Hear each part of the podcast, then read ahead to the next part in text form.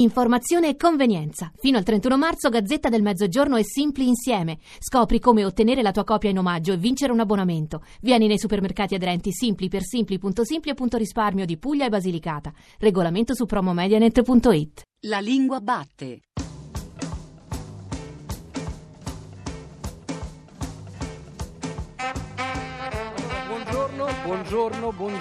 Buongiorno e benvenute anche oggi alla Lingua Batte. Anche questa domenica mattina il programma di Radio 3 tutto dedicato alla lingua italiana, puntata speciale oggi, siamo in diretta dall'Auditorium Parco della Musica di Roma in occasione di Libri Come, la festa del libro e della lettura. Il tema di Libri Come quest'anno è la scuola e allora anche per voi una specialissima ora di italiano. Della classe terza D, sta sfogliando il sillabario, ripassando la bici. Entra il professore con gli occhiali e il cravattone.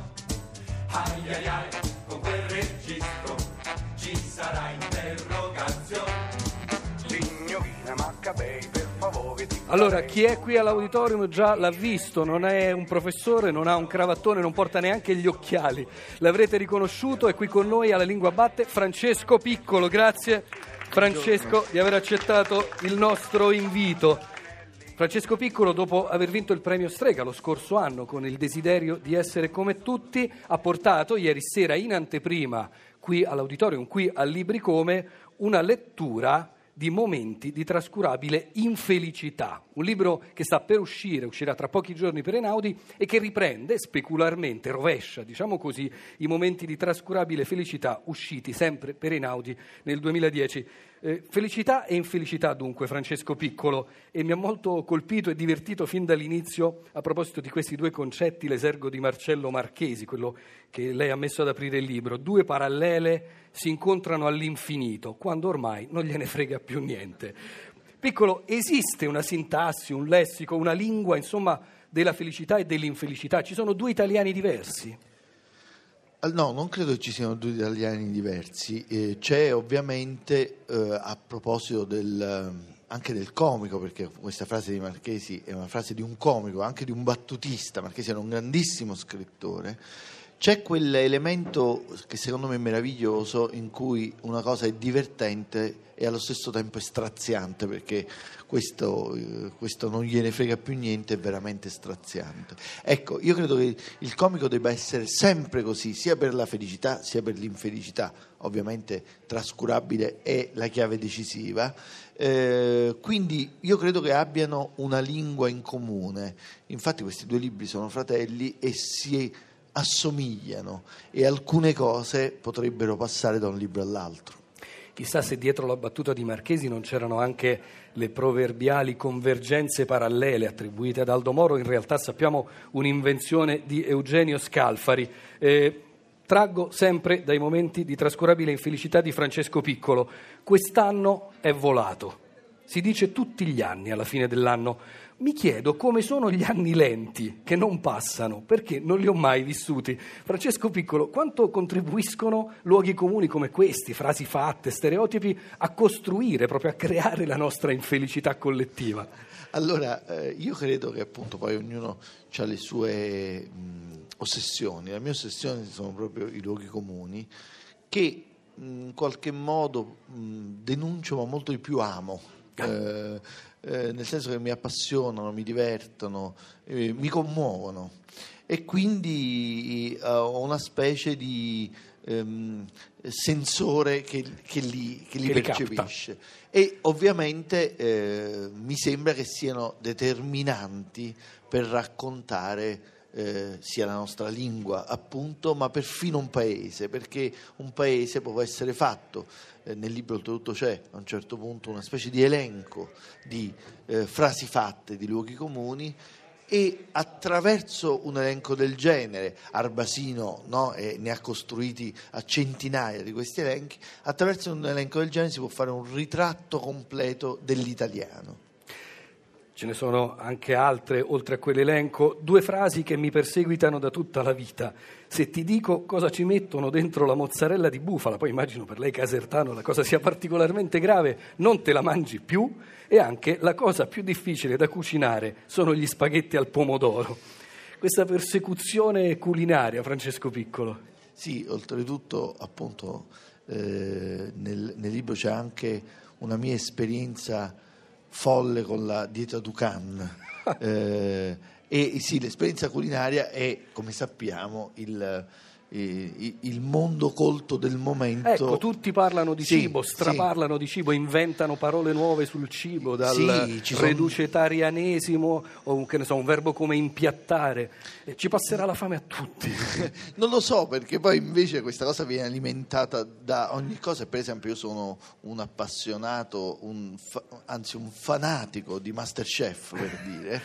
Possiamo approfittare per dire la sera per che tra i nostri ospiti delle prossime puntate ci sarà Bastianic, che parlerà del suo rapporto proprio con la lingua italiana. Però ovviamente io credo che una delle cose più pazzesche di questo paese è il fatto che le ossessioni diventano complete e decisive a un certo punto, e il cibo è diventato una cosa che uno con cui non ci può avere più a che fare con serenità, perché è un impegno proprio enorme, intellettuale, filosofico. È come avere a che fare con i promessi sposi oggi per un ragazzino di 14 anni. Potremmo dire che la lingua è una sola, o si mangia o si parla, ma insomma l'unico riferimento esplicito alle lingue, agli idiomi che c'è nel suo libro, Francesco Piccolo, riguarda il giapponese, niente meno che il giapponese, e in particolare una oscura espressione che non so neanche se sia veramente giapponese, wata. No, ovviamente è un giapponese italianizzato, anzi romanizzato, però wata secondo me rende l'idea di un sacco di cose, fa venire molte immagini, soprattutto fa venire fuori molte immagini violente di wata, le immagini violente dei ragazzini, come è il giapponese nel libro, e questo ovviamente... se da una parola scaturiscono molte immagini, quella parola evidentemente qualche funzione ce l'ha. E adesso da un libro a un film.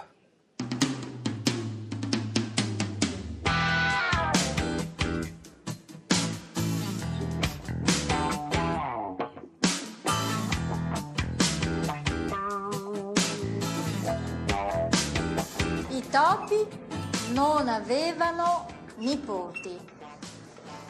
Questa frase è un palindromo. Che cos'è un palindromo? Una frase, una parola che si può leggere anche al contrario. Ecco. Proviamo insieme. I topi non avevano nipoti. Le cose reversibili sono quelle che si possono invertire. Facciamo qualche esempio? Mangiare. E perché? Perché dopo si può vomitare. Livia? Sporcarsi, perché poi ti lavi e torni pulito.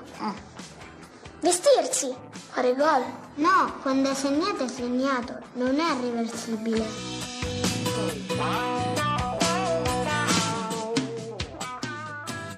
Quando hai segnato, che era Zeman che diceva è rigore quando l'arbitro fischia. L'avrete probabilmente riconosciuto, il libro ma anche il film era Caos Calmo, tratto da un romanzo di Sandro Veronesi, anche quello premio Strega nel 2006, e tra l'altro forse qualcuno avrà riconosciuto anche la voce della maestra, siamo sempre in tema di scuola, perché la voce della maestra è quella di Antonella Attili, che è la stessa voce che ogni settimana legge per noi qui alla Lingua Batte il testo della rubrica Sapevatelo. Bene, la sceneggiatura del film Caos Calmo è stata firmata anche da Francesco Piccolo, e allora la domanda, Francesco, è questa: che lavoro anche proprio linguistico, stilistico, fa uno scrittore come lei quando deve adattare per il cinema il testo di un altro scrittore come era Caos Calmo? È un lavoro interessantissimo, un po' diverso dalle sceneggiature originali, perché è come se fosse una specie di cruciverba alla Bartezzaghi, una cosa complicatissima con cui avere a che fare, ma che già è lì, esiste, E uno degli ingredienti, a proposito della cucina, visto che parliamo il linguaggio della cucina, uno degli ingredienti fondamentali, secondo me, è l'assenza dello scrittore, perché lo scrittore, io penso sempre che non debba far parte del team di sceneggiatura, perché gli sceneggiatori devono sentirsi liberi di trattare questo testo nei modi più assurdi. Quindi il trattamento può diventare un maltrattamento, no? Potrebbe diventare un maltrattamento, anche perché è una riduzione, come si dice, la riduzione cinematografica. Io mi ricordo, per esempio, a proposito di Caos Calmo, che c'è un racconto, tra parentesi, bellissimo dentro Caos Calmo, di un cane, di una ragazza minacciata da un cane, e la frase che abbiamo detto, questa la buttiamo, questa parte, perché non ci serve. Ora, davanti a uno scrittore questa cosa non si può dire, perché si viene presi da timidezza, mentre invece non bisogna essere timidi. Detto questo, è veramente molto interessante riuscire con un altro linguaggio a tenere il sentimento, il senso di un libro, e con un altro linguaggio vuol dire tantissime cose, ma che senz'altro non possono richiamarsi alla fedeltà.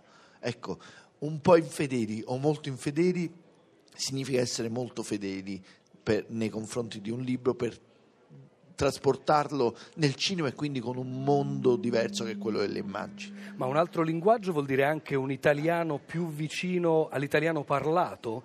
Quanto nella sceneggiatura cinematografica c'è quest'obbligo di essere verosimili rispetto alla lingua dell'oralità? Ma, guarda, non si tratta di questo, si tratta di un'altra cosa più importante, che la voce dello scrittore non c'è. Del cinema. Nel cinema ci sono le parole dei personaggi che parlano.